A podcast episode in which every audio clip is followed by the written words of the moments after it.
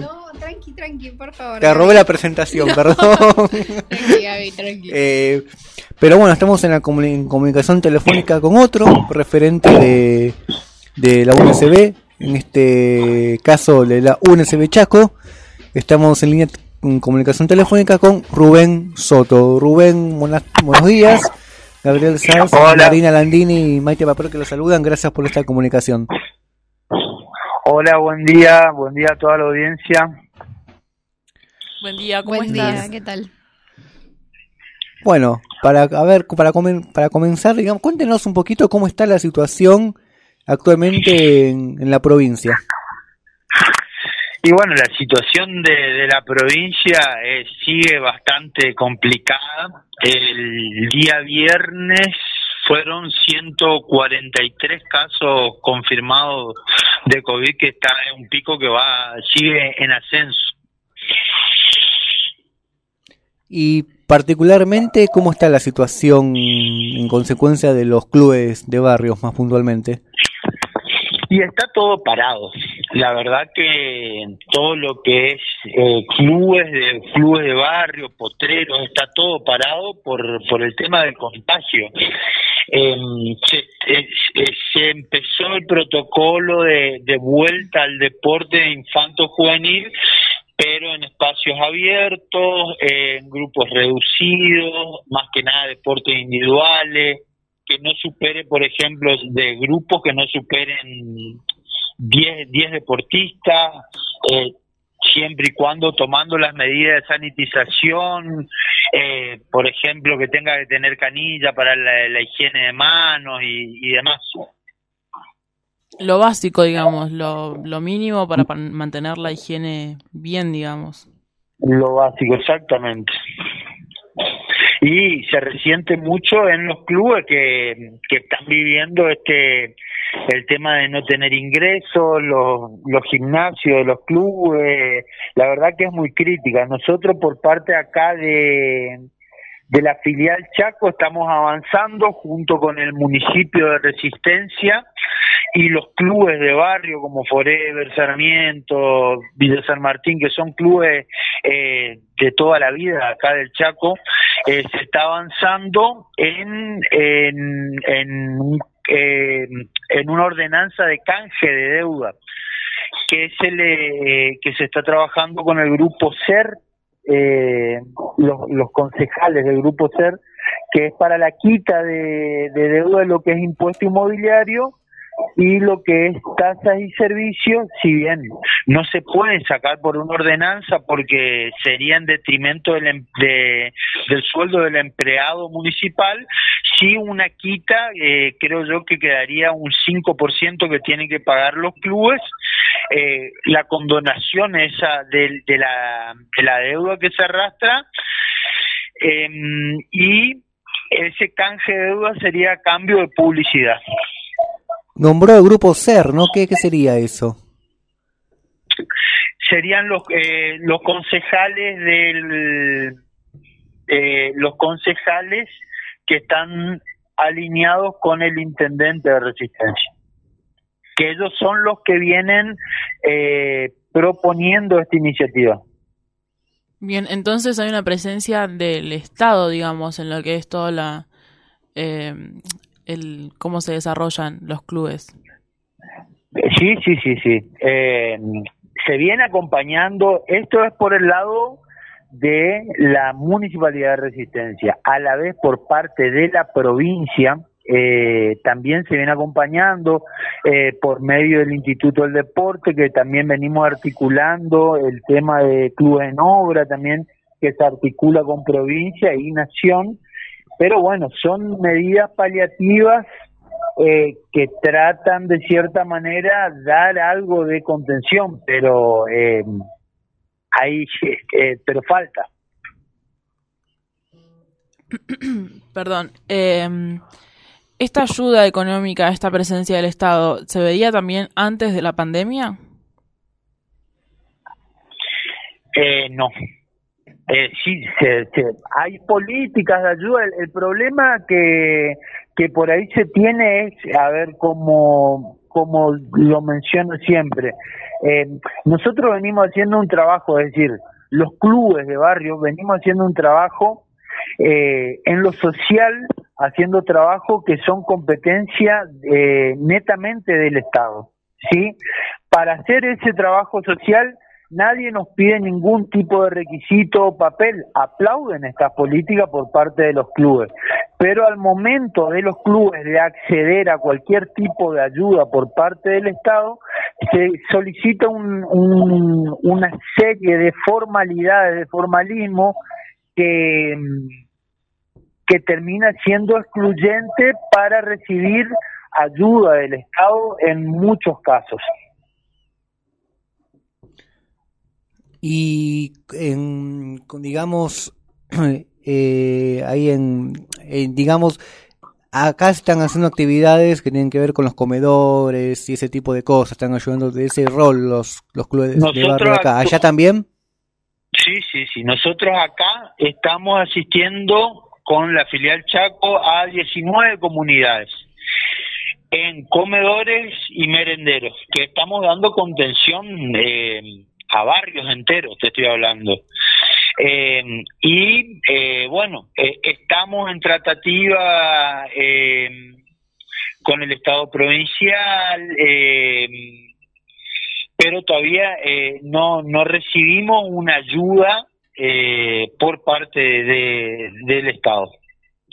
Estamos sí en tratativas avanzadas pero eh, hasta ahora se va llevando más que nada con mecenas que tenemos que hacen posible eh, llevar adelante este trabajo. Em, te quería preguntar em, en lo que respecta a las actividades que hacen, si bien mencionaste que eh, hay algunas actividades que se realizan que son más individuales, em, hoy estábamos hablando con eh, gente de Río Negro que lo que hacen son torneos virtuales y mencionaban mucho el tema de la conectividad, de cómo se conectan los chicos mediante internet con, con el club. ¿Ustedes llevan a cabo ese tipo de actividades?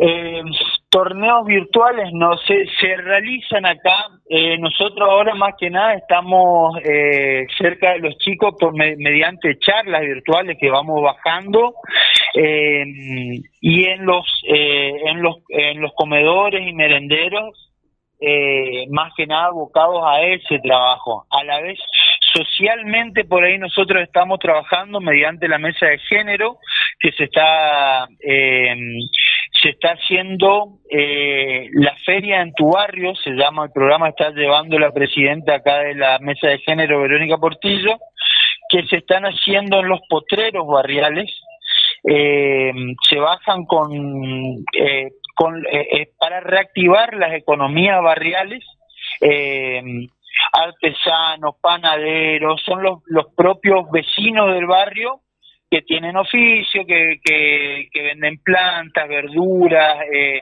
artesanía en porcelana fría, crochet, y se van haciendo en los distintos potreros que tenemos y es como eh, una feria itinerante que vamos haciendo para tratar de ayudar también aparte de los merenderos. Claro, eh, y sin embargo, si no tienen los torneos virtuales, tienen mucha presencia en las redes sociales. Sí, Sí, sí, sí, sí, sí, es... Eh, sí, puede ser. Eh, lo que pasa es que a ver, nosotros estamos viendo, vos me estás hablando de un torneo virtual, yo te estoy hablando que la gente acá no tiene para comer. Claro, sí, esa era mi pregunta. Sí, de prioridades. Y sí, está eh, bien. Y bueno, y es más que nada la forma de acercarnos y darle una asistencia a los chicos. Claro, por eso quería hacer la, la comparación de cómo lo están llevando los diferentes clubes en las diferentes provincias. Antes mencionaba el, el, caso de Río Negro y ahora, bueno, la situación de Chaco. Sí, es, ojo, es sin desmerecer el trabajo, es por ahí, más que nada, eh, creo yo que cada cada zona tiene su característica, sus, eh, sus realidades o particularidades. Eh, nosotros estamos en una provincia que es muy pobre eh, y que el tema este de la pandemia empobreció más todavía a las personas eh, y bueno, es, eh, es una realidad triste que duele, pero bueno, es la realidad que nos toca vivir. Bueno, eh, no sé si te quedó algo más por, de- por contarnos, por decirnos. Tiene, perdón, No, este, sí, me- sí, a mí sí me quedó una pregunta, perdón, Rubén. Eh, Sí. ¿Tienen alguna fecha estimativa en la que van a empezar a abrir los distintos clubes de allá? ¿O están esperando el tema de las fechas de la pandemia? ¿Están revisando Eh, los y- protocolos?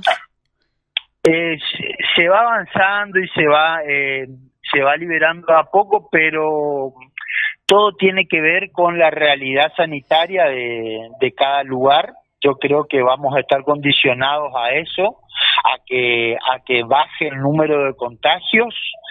Eh, y el tema de empezar eh, a, abrir clubes, empezar torneos, todo va a estar condicionado a la disponibilidad que vos tengas de médico para para cubrir esos eventos. Y con mientras estamos en emergencia sanitaria por ahí lo veo eh, lo veo por ahí medio difícil con muchas expectativas y mucho anhelo de que de que se vuelva a reactivar todo. Vos imaginate que nosotros acá estamos hace eh, 230 y piquito de días ya que estamos eh, con esto, ¿no? Que nosotros ya empezamos antes eh, eh, el tema de, de, de, de esto que del aislamiento, ¿viste? Y mencionabas la participación de los médicos. ¿Cómo está el sistema sanitario en Chaco?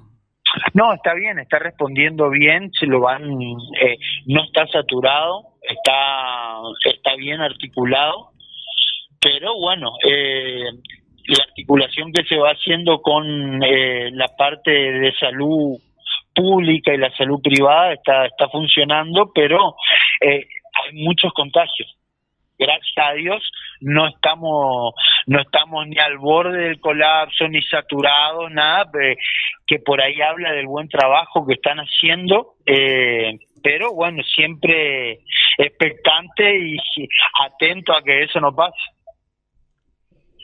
Ahora sí, perfecto, Rubén. Te agradecemos un montón eh, el tiempo que, que nos brindaste y bueno, seguramente en otras emisiones vamos a, estar volviendo a hablar porque obviamente que en algún momento eh, los clubes van a tener que abrir sus puertas, eh, así que estaremos atentos a eso. Bueno, bueno, gracias a ustedes por visibilizar eh, la realidad acá de las provincias y, y vamos a estar, eh, para cuando ustedes lo, lo necesiten, vamos a estar presentes. Muchísimas gracias, saludo a, a ustedes y a toda su audiencia y bendiciones para todos. Gracias. Muchas gracias. Rubén. Muy lindo Qué día, buen día. Rubén.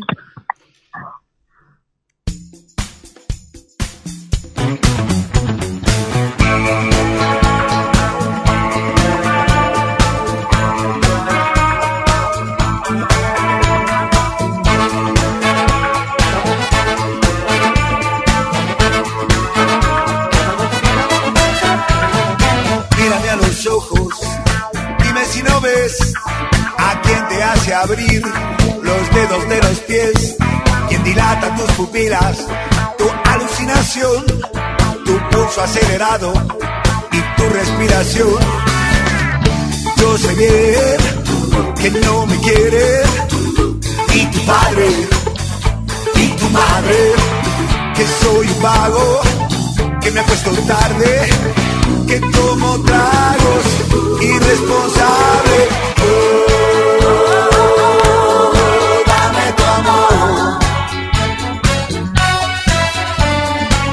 De irnos de aquí, busquemos un lugar en algún rincón del mundo donde estemos siempre juntos, siempre.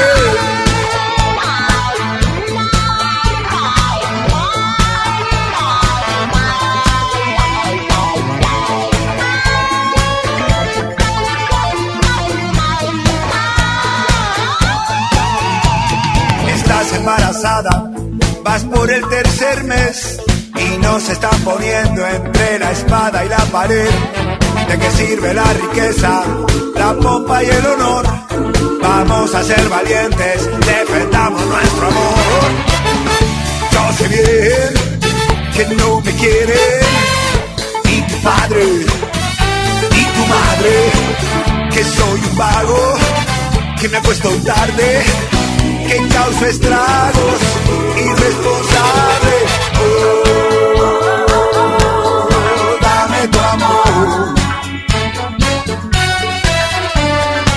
Hora de irnos de aquí, busquemos un lugar en algún rincón del mundo donde estemos siempre juntos, siempre. Dame tu amor. No le hagas caso al que dirán amor, cebolla y pan. En algún rincón del mundo donde estemos siempre juntos, siempre.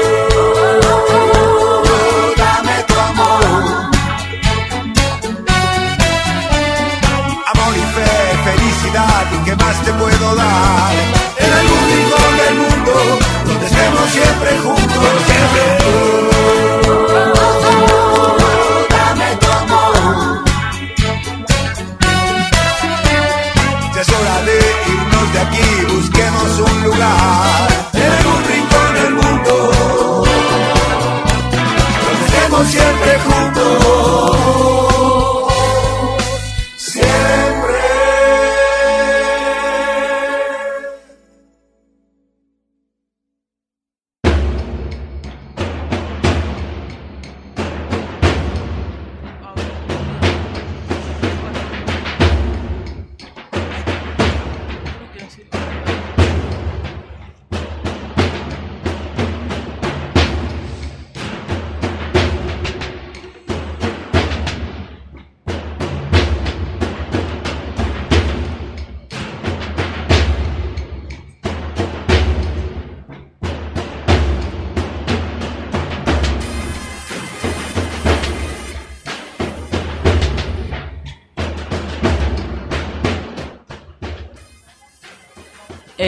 Nuestra columna de deportes. Está con nosotros de vuelta Gustavo y en este caso vamos a estar hablando con Cristian Di Pase, que es presidente de la Asociación Deportiva Infantil de Almirante Brown y concejal de eh, Almirante Brown por Unidad Ciudadana. ¿Estás ahí, Martín? Cristian, perdón. Cristian, Hola, buen día. Hola, Gustavo. Buen Hola, día, ¿qué un saludo a vos y a, y a toda esta audiencia. Acá te saludamos con las chicas. Eh, queríamos hablar un poco de, de cómo vienen los preparativos en la liga. Queríamos saber eh, cómo se están preparando para una posible vuelta y, cómo se encuentran las instituciones. Mira, nosotros eh, tenemos un, protocolo, a ver, no, no- nos han acercado varias instituciones. Igualmente, ADIAPA va a tener su protocolo propio, porque obviamente todas las instituciones son, son distintas.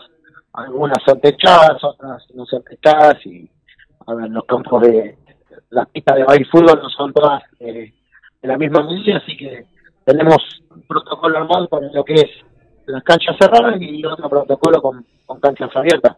Nos estamos preparando para la vuelta de, la mejor manera, lo único que, que estamos esperando ahora es que, que los chicos puedan volver a entrenar ¿no? a las instituciones, porque hay que tener en cuenta que llevan entre 6 y 7 meses y bueno, eh, el pandemia va a ser algo que le vamos a poner mucho énfasis en, la vuelta porque tienen que volver a interactuar entre, entre los chicos, entre, entre los técnicos, entre los delegados.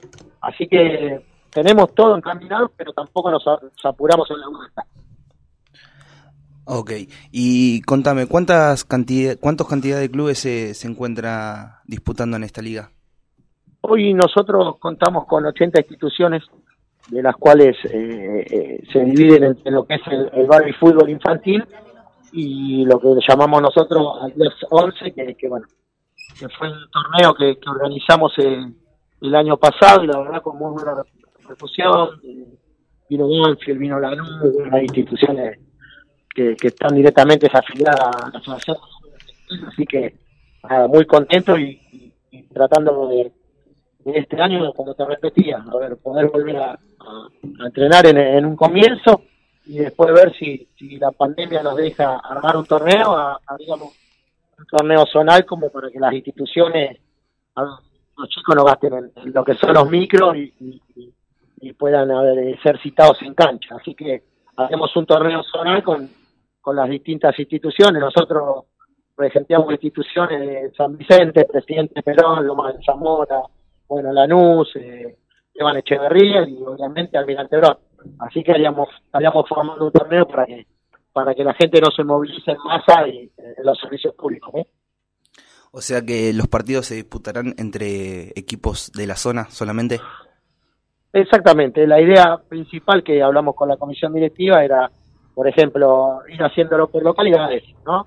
Que, más cerca, para darte un ejemplo, jugaría eh, con, con mármol, eh, se jugarían los, los, clubes que están afiliados al día de Loma de Zamora, jugarían los que están de este lado de Tempada y Este y más y así con todos, los de Presidente Perón jugarían con San Vicente y, así lo iríamos, iríamos buscando para, para armar un torneo y, empezar a moverse, ¿no? Y siempre pensando en el, en el año que viene de, de largar el torneo que nosotros llamamos el torneo largo, que es el que dura, el que dura casi 10 meses.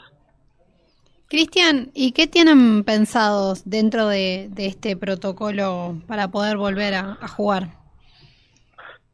Mira, nosotros lo, que teníamos pensado en un, en un principio era que no usar los vestuarios, obviamente, y bueno, y tratar de ir jugando por, por categorías y bueno, y ver que la cantidad de gente que, que, que, esté dentro de las instituciones sea la mínima, o sea, que sean los padres con, con los chicos, los un delegado general por institución, un técnico y bueno, ir jugando una categoría, cuando esa categoría termina, tratar de evacuar la institución, limpiar todas las tribunas, ¿no? Como corresponde, y bueno, y después que pase la otra categoría, que va a ser un poco más, más largo, pero bueno, es lo que tenemos en, un comienzo, lo tenemos pensado así. Eh, después, bueno, estamos siempre a la expectativa de lo que es la nación, provincia y el mismo municipio de Almirante Brón que bueno, nosotros tenemos el contacto directo con salud, así que estamos a la expectativa de, también de, las órdenes que bajen de arriba, ¿no? Bueno, ¿y qué cantidad, qué cantidad de partidos se disputarían por, por jornada? Nosotros lo que es eh, Babi Fútbol se disputan 32 partidos por jornada. Nosotros normalmente los días sábados hacemos una guardia en, en, en, en la sede y hasta, hasta las dos y media, porque nosotros lo que lo que ponemos mucho énfasis en que arranquen todos los partidos horarios. Así que nosotros de 14 para 14 y 30 tenemos arrancando los partidos. Cuando se arranca el último partido, ahí ya levantamos la guardia y sabemos que, que las jornadas están todas en marcha. Pero vos tenés que calcular de, eh, sí, 32 partidos los sábados y, entre 10 y 12 partidos los domingos, de lo que es cancha y con respecto a la contemplación de, los horarios y todo, eh, ¿va a haber va a haber una, una contemplación más alta con debido a, esto de la pandemia? Sí, obviamente. Nosotros lo, lo, ponemos mucho énfasis en que se arranque a horario. Eh, después las jornadas son todas distintas y, vemos cómo se van dando. Pero sí, obviamente que vamos a vamos a contemplar eh, todo. Va a ser un año un año el que viene atípico nosotros hemos decidido con la comisión directiva que, que sí haya ascensos, pero que no haya descensos por, por el hecho de que, bueno, hay muchas instituciones que hay que empezar de poco, hay que refundarlas, no es fácil. Ahora salió la ley de asociaciones civiles, que eso le va a dar un poco de oxígeno a las instituciones con el tema de las tarifas. Entonces, bueno, todos tenemos que ser solidarios en este caso y de la mano de todos juntos salir, adelante porque el año que viene va a ser un año duro, eso lo tenemos muy claro. Eh, ¿Cómo estás, Cristian Maite Paproqui? Te saluda, buen día. Hola, un gusto, buen día. Eh, tengo entendido que la liga es solo para niños entre 6 y 14 años, ¿no? Eh, sí, sí, sí, sí, sí, eh, sí, Bien, porque son chicos eh, muy chiquitos y con la presencia de la familia todo el tiempo, digamos, antes de la pandemia estoy hablando, ¿Y cómo sería ahora? Digo, qué difícil debe ser para la familia no ir a ver a tu hijo jugar a la pelota o no pasar justo ese domingo eh, todos juntos viendo ese partido y los partidos que siguen. Sí, eh, eso va, va, a ser un, a ver, es, es, va a ser cuestión también de, de, de, ir acomodándonos y que también la gente se que, que, que, va a ser así, porque, a ver, eh, nosotros entendemos que, que, que, va a ser muy difícil, pero por eso también ponemos mucho hincapié en cuando empiecen a, a abrir las puertas a las instituciones para entrenar. Uh -huh. eh, porque obviamente nosotros tenemos un protocolo para, para los días de jornada que son los sábados, pero cada institución va a tener que tener un protocolo para para cuando los chicos empiecen a entrenar. Entonces, desde ahí va a ser muy difícil interactuar con, la, con las instituciones, porque como se vayan dando los entrenamientos, se van a ir dando los, los días de jornadas. Claro. Eh, así que por eso también te repetía, eh, hay que ver de, de nación y, y, de provincia y de los mismos municipios eh, la bajada de, de, línea que hay a nivel salud, eh, así nosotros también vamos viendo la cantidad de personas que puede llegar a haber en cada institución. Eso es, es, la realidad. Nosotros cuando cuando tengamos lo, lo, los protocolos de, de, nación y de provincia, ahí vamos a ver la cantidad de personas que puede que puede estar en la institución. Obviamente que a todos nos encantaría que, que jugar con, con el público como se jugaba antes, que había por por, por sábado, imagínate que a día tiene, tiene 5.000 chicos en, en lo que es el fútbol, así que es, es una movilización de gente muy grande, pero bueno, tenemos que estar... De, tenemos que estar al tanto y nos tenemos que cuidar entre todos que, que, hasta que no salga la vacuna eh, vamos a tener que ir jugando así con las precauciones del caso ¿no? de la pandemia. Cristian, ¿y tienen fecha de inicio o, o, alguna tentativa de fechas? No, no, no, no. Yo digo que, que la asociación uno tiene que ser serio y tiene que ser y parecer. Eh, nosotros no, no ponemos fecha, eh, hasta que, hasta que no se reabran las instituciones para que puedan empezar a entrenar. Porque vos imaginate que, que, a la gente grande eh, nos pasa que, que, queremos jugar, que queremos salir, y imaginate un chico que vos le decís, sí, el botón está en fecha, y después no podés arrancar, entonces vos le, le se hacen una ilusión que, que, que es difícil después, porque pones una fecha y, y después esa fecha no la podés cumplir, entonces es muy difícil. Sí, estamos viendo y trabajando en conjunto, para cuando se puedan empezar los entrenamientos. Una vez que empiecen los entrenamientos, nosotros calculamos que entre 45 y 60 días los chicos tienen que volver a estar en su institución, con sus profes, con sus técnicos, y después de ahí vamos a ir viendo a ver qué fecha le ponemos a, a un torneo. Obviamente el año se va terminando, pero bueno, no, no nos quita la esperanza de que, de que podamos armar algo, ¿no? Y en cuanto a las instituciones, ¿cómo, cómo las ve en tanto instalaciones o como, como las prevenciones sanitarias que requiere la liga para volver? Mira, y en eso justamente el, el, sábado iba a visitar el Atlético Alonchán, que es una institución que, que el municipio tiene un convenio, que tiene camas eh, por este tema del COVID, igual que San Martín de Bursaco. Eh, así que bueno, vamos a ir viendo cada institución y a ver qué mano le podemos dar para que para que vayan trabajando, ¿no? sabemos que, que ha sido un golpe muy duro, eh, de las instituciones eh, vive mucha gente a nivel público, a nivel bufetero, eh, vive muchas familias, así que creo que, a poquito vamos a ir abriendo y te vuelvo a repetir, eh, esto que salió de, las asociaciones civiles de la ley eh, va a ser un, un, oxígeno para que puedan para que puedan reabrir y, y, empezar a caminar. Obviamente que la asociación, eh, como te decía, vamos a ser solidarios y eh, lo que necesiten y las herramientas que tengamos las vamos a poner a toda disposición para para poder que, abri que abran todas juntas y, y, y, que tengan la comodidad los padres y los chicos para ir a entrenar. ¿Y la liga eh, sufrió algún cambio en el sentido de juego con, de, debido a la pandemia? ¿Hay algún cambio? Sí, mira, no, no, nosotros, eh, obviamente, la categoría 2007, que era la que se tenía que retirar este año, por edad, eh, hemos decidido con la comisión directiva que, que, el año que viene juegue, se retire en cancha, como, como es debido. Hay chicos que, que han pasado toda su vida en una institución y, y tienen que retirar esa institución y en cancha. Así que vamos a jugar por 14 puntos. Antes se jugaba por 12, ahora como la 2007 viene se va a jugar por 14 puntos.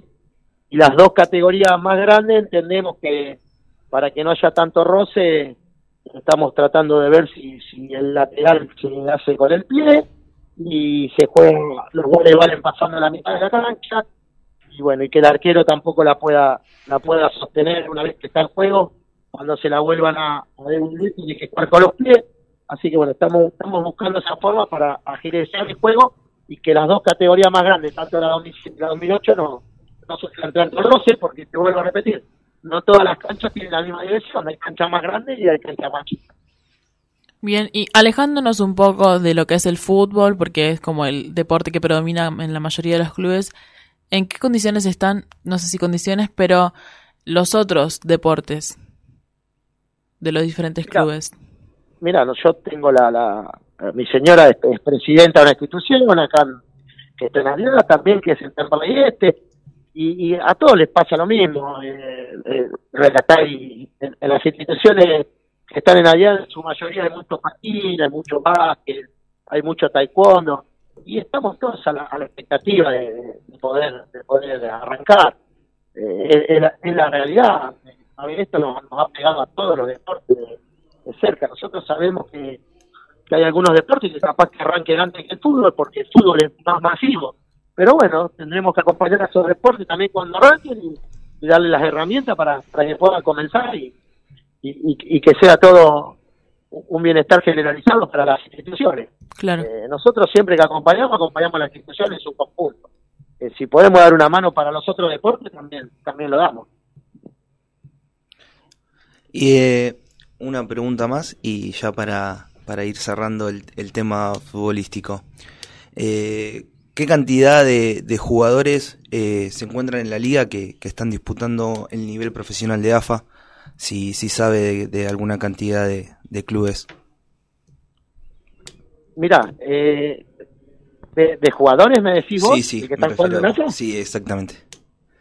Hola. Hola, sí, sí. Sí, me refería a jugadores que, que participan en la liga que, que tengan eh, roce profesional, ya sea infantil o, o semiprofesional. Justamente el otro día, eh, como se está jugando acá la Copa Libertadores, eh, nos tocó un chico que, que era de San Vicente, categoría 2002, que está en Defensa y Justicia, eh, que está en la lista de Buena Fe, después otro arquero que llevamos a la selección de Alianza, eh, que está en la lista de Buena Fe de Racing, con otros chicos que también juegan a los San José y en Olimpia, y después, bueno, el otro día charlando con la, con la gente de Banfield, me comentaba que, que las divisiones sexta, séptima y octava, en un 70% se nutre con, con chicos de acá de la asociación. Eso a nosotros obviamente nos, nos llena de orgullo. Sabemos que hay que hay, que hay chicos de, de por todos lados y jugadores que han pasado, el caso de Paleta, de Federico Crivelli, Paleta está en Europa todavía, Federico Crivelli, el Laucha Costa, bueno, hay infinidad de, jugadores que han pasado y eso a nosotros nos, nos, pone nos, nos pone muy orgullosos. El, el arquero de, del preolímpico, igual que Nicolás de Martini, que uno es de Banfield, que uno, uno de Temperley, uno jugaba en los Estú, el otro jugaba acá en la pelea parroquial. Esos chicos que, que han sido por, dirigidos por Batista y, y han conseguido la medalla, eso para la asociación obviamente que, que es tema de orgullo y, y estamos muy orgullosos de seguir por este camino, ¿no? Cristian, ¿y qué noticias hay o cómo se está organizando el tema del fútbol femenino? Mira, el, el fútbol femenino nosotros, lástima que esta pandemia no nos dejó, pero nosotros ya, ya teníamos el año pasado charlado con 10 instituciones de- para arrancar el torneo de fútbol femenino. Y bueno, veremos este año a ver si, si nos deja armar una reunión para, para, para estar sí, lanzándolo en marzo, abril, cuando, cuando nos deje volver esta pandemia y armar un torneo de fútbol femenino. Sabemos que, que hoy está en crecimiento lo que es el fútbol femenino, y bueno, ya no, no quiere estar ajeno a, a esos torneos y poder y poder organizar uno también, porque bueno, hay muchas instituciones que, que estuvimos hablando, que, que, que lo demandan y que, que quieren que organizemos un torneo, así que estamos a la expectativa de, de poder organizarlo. Vamos a ver cómo transcurre esto y si nos deja armar eh, algún torneo este año, si no, apuntaremos al. ¿En todas las categorías habían pensado o solamente en... En, en el fútbol femenino nosotros habíamos pensado eh, en que jueguen la- las nenas y de, entre 10 y 13 años en una categoría, eh, de 13 a, a, a 15 en otra categoría, de 15 a 17 y de 18 para arriba eh, hacerlo libre, ¿no? Así que en ese serían cuatro categorías. Ah, perfecto. Bueno, bien, bien, está buenísimo que, que piensen eh, en el fútbol femenino eh, infantil porque no todos siempre- este, lo toman en cuenta. Sí, siempre nosotros en ADIAP eh, siempre tenemos, a ver, eh, es preponderante el rol que tiene la mujer. Yo con la comisión directiva decimos siempre lo mismo. Vos cuando llegas a una institución, eh, la primera que te recibe es una mamá, una abuela, es la que cobra la entrada, es la, la que la que contiene a los chicos más más más que los, que los delegados y que y que los y que los técnicos, eso lo, lo tenemos claro. Eh, es más, en ADIAP yo yo con la comisión directiva hemos, hemos decidido que, que nosotros tenemos seis chicas trabajando, que son las que las que llevan a ver eh, todos los fichajes, los carnets, las realizaciones médicas, todo. Nosotros eso lo vemos, lo vemos, lo vemos muy, pero mucho aporte del lado de la mujer, porque porque en realidad es una pieza fundamental en el deporte. Y más cuando se hablan de ligas de, de fútbol infantil, ¿no? Claro. Sí, sí, totalmente. Bien, eh, ¿te, te quedó algo más para decirnos? ¿Algo para Comentarnos. ¿Ideas a futuro? No, la verdad que la- les quiero agradecer el llamado. Sé que creo que es el primer programa, así que nada. Así es. Les deseo Sí, muchos éxitos y a disposición de, de lo que es la, la Asociación Deportiva Infantil de Almirante Brón. Lo que necesiten, acá vamos a estar para, para apoyarlos, para darles una mano en este emprendimiento que tienen ustedes nuevo. Así que muchas gracias por llamar y, que tengan muchos éxitos. Muchas gracias. Muchas gracias. Cualquier cosa que necesiten, tenemos el espacio abierto para ustedes también. Gracias, muy amable. ¿eh? Muchos éxitos. Muchas gracias. Igualmente, buen día. Hasta luego.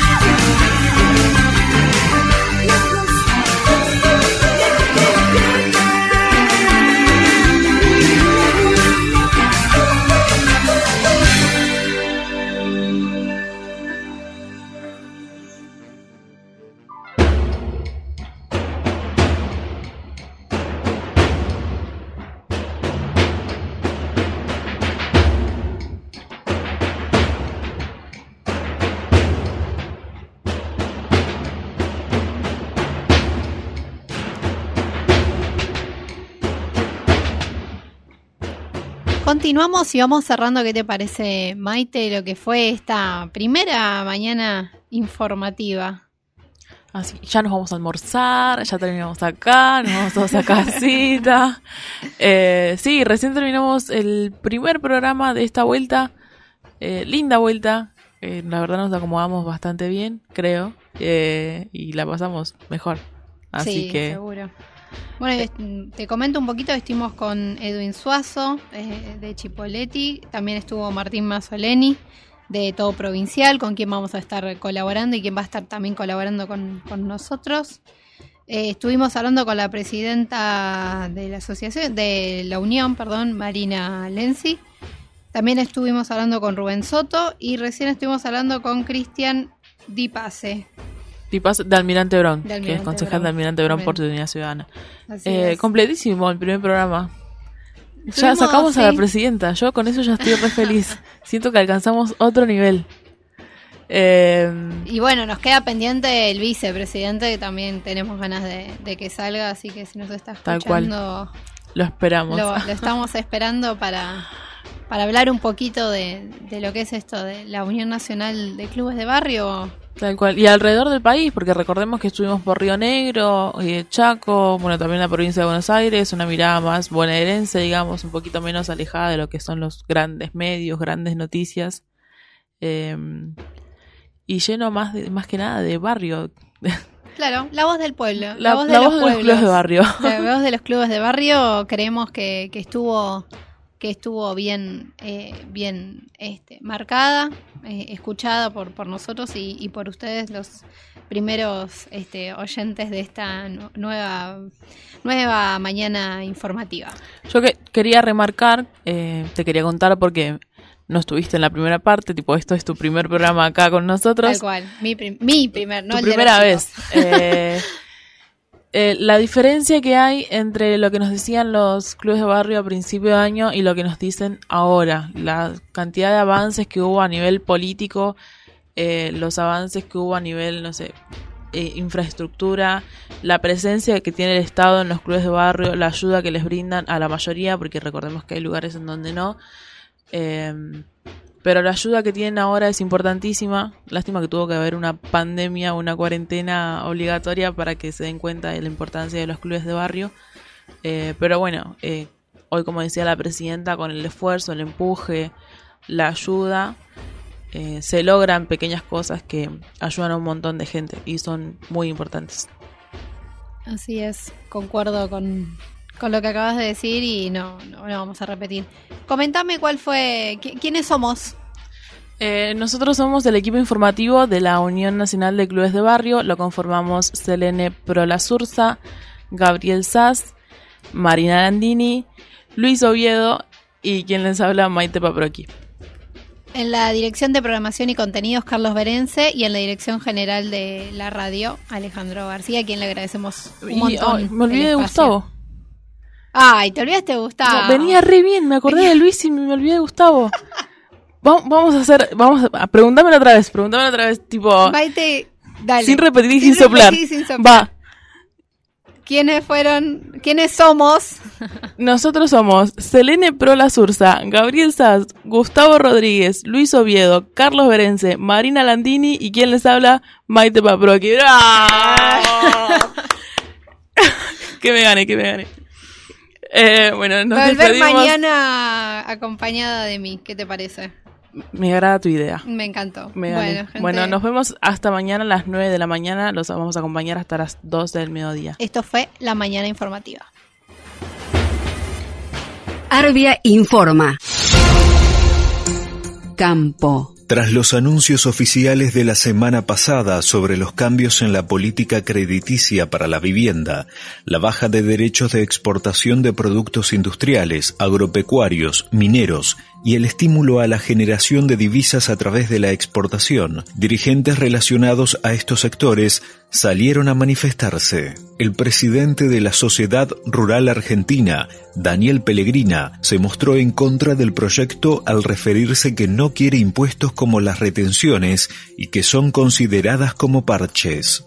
Verdaderamente lo, lo vemos como, como un parche, no como una medida que no va a cumplir su, su función, porque básicamente hay que entender que la falta de dólares es una consecuencia, una consecuencia, bueno, de, de- de- de una política económica que, está inestable, que no tiene señales, de una falta de moneda desde hace muchísimo tiempo, y a partir de ahí, digamos, se pretende con estos parches tratar de solucionar una cosa que, que no es generada. Es un parche, pero por supuesto, y además eh, eh, es peor que eso, ¿no? Porque de alguna manera también lo que viene con estas medidas es un poco técnico, pero hay que entender, es una mala señal también hacia la producción. Esto lo que ha logrado es reinstaurar algo que vienen buscando un sector, digamos, este, de la cadena agroindustrial, que es reinstalar un diferencial de derechos de exportación entre la producción, el grano de soja, y el valor agregado que se le, se le da, o teórico valor agregado que se le da en la transformación hacia aceite de harina. Por su parte, José Martins, presidente de la Bolsa de Cereales de Buenos Aires y referente del Consejo Agroindustrial Argentino, sostuvo que son un estímulo a la producción.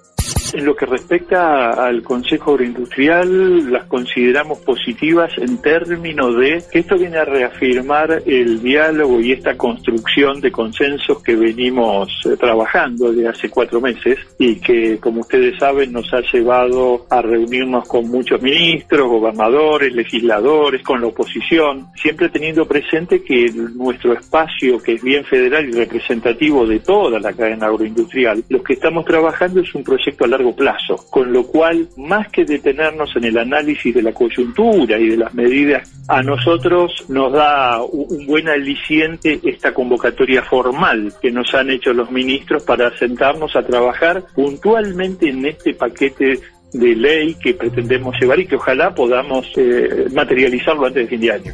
En tanto, el ministro de Agricultura, Luis Basterra, habló sobre el rechazo de algunos sectores del agro y en particular se refirió a la mesa de enlace. Una parte de las medidas es natural que reaccionen así porque no han tenido consenso interno entre ellos, que es eh, el abordaje de una devolución segmentada a pequeños y medianos productores. Acá ha habido dentro de la mesa de enlace posiciones a favor y de hecho fueron quienes propusieron instrumentos para poder segmentar esta devolución de parte de las retenciones y quienes estuvieron en contra. Por otra parte, la posición histórica de la mesa de enlace es que quieren que no hayan retenciones y una baja como esta eh, les ha parecido insuficiente y entonces se genera esta, esta posición en la cual no perciben que esta sea una, una medida que pueda beneficiarlos a ellos. Ambiente. El presidente del bloque del Frente de Todos, Máximo Kirchner, junto a los jefes de los bloques provinciales, presentaron un proyecto de ley de protección de ecosistemas que puedan ser víctimas de incendios provocados o intencionales para evitar la especulación financiera e inmobiliaria de las tierras. Leonardo Grosso, diputado por el Frente de Todos. eh, avanzar con esta propuesta que hacemos nosotros que tiene que ver con atacar uno de los focos literalmente de incendios que es el negocio inmobiliario, ¿no? Porque lo que ha pasado en Córdoba es que a los a los años siguientes empiezan a haber proliferaciones de desarrollos inmobiliarios privados, barrios privados, casas quintas y demás. Entonces, para ir a la raíz del problema y desalentar ese cambio de uso del suelo que implicaría un monte y después un barrio cerrado o un loteo para casas quintas, lo que planteamos nosotros es una modificación a la ley del manejo del fuego, donde se prohíbe por 60 años el cambio del tipo de uso del suelo, que es el tiempo también que necesita la naturaleza para reconstruirse y sanar las heridas del fuego, ¿no? Cuarentena. Pese al alza de contagios en la ciudad, Fernán Quirós, ministro de Salud porteño, indicó que esta semana pedirán al gobierno nacional la apertura de actividades en espacios cerrados. De pasar a espacios cerrados, si la curva nos lo permite, la propuesta siempre va a ser espacios cerrados de mucho volumen y de poca gente ventilando, respirando o cargando el aire o potencialmente cargando virus en el aire de los lugares. Ese va a ser nuestro camino, es un camino que tiene que ver con la respuesta sanitaria y técnica a una pandemia que cada semana que, que pasa tenemos un poco más de información de qué cosas, cómo reactivar y cómo cuidar a la ciudadanía en el, en el contexto de un camino de reapertura que es indispensable y que tenemos que acompañar. aquí el Servicio Federal de Noticias de Arbia. Asociación de Radiodifusoras Bonaerenses y del Interior de la República Argentina. Para más información, entra en arbia.org.ar.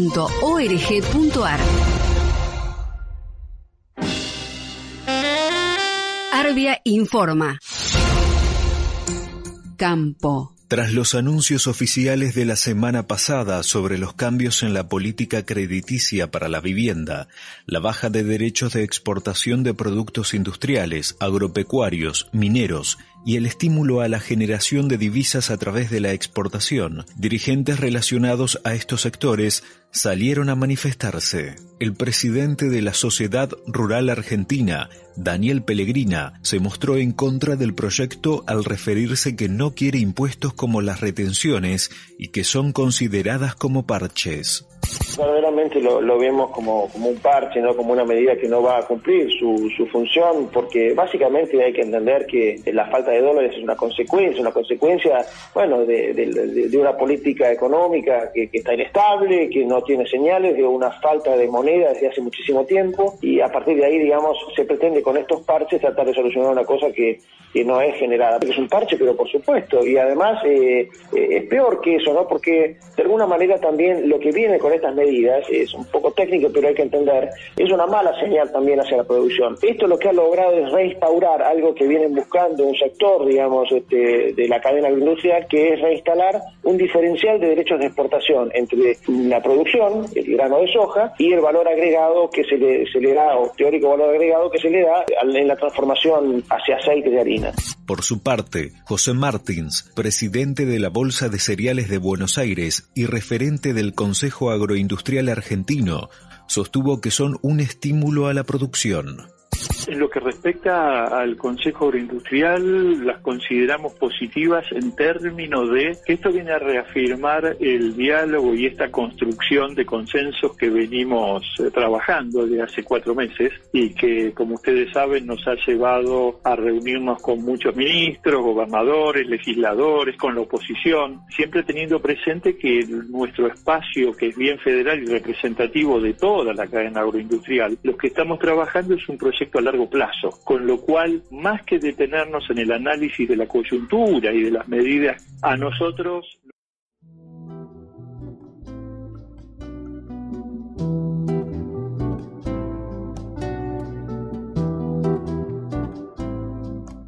Y volver a soñar con un cielo de caramelo, con la luna de queso y los días sin fin. Y correr y enredarme con los colores del tiempo, abrazando fantasías de un mundo que inventé. Y volver a tener esa inocencia bendita, donde las tristezas no tienen lugar, donde las rabietas se calman con un dulce, donde desconoces el odio y el rencor. Y volver a sentirme libre de temores, viviendo los días de principio a fin, inventando sueños, bailando con el viento y gritándole al silencio que eterna quiero ser. Maravillosa niñez, nostalgia del ayer.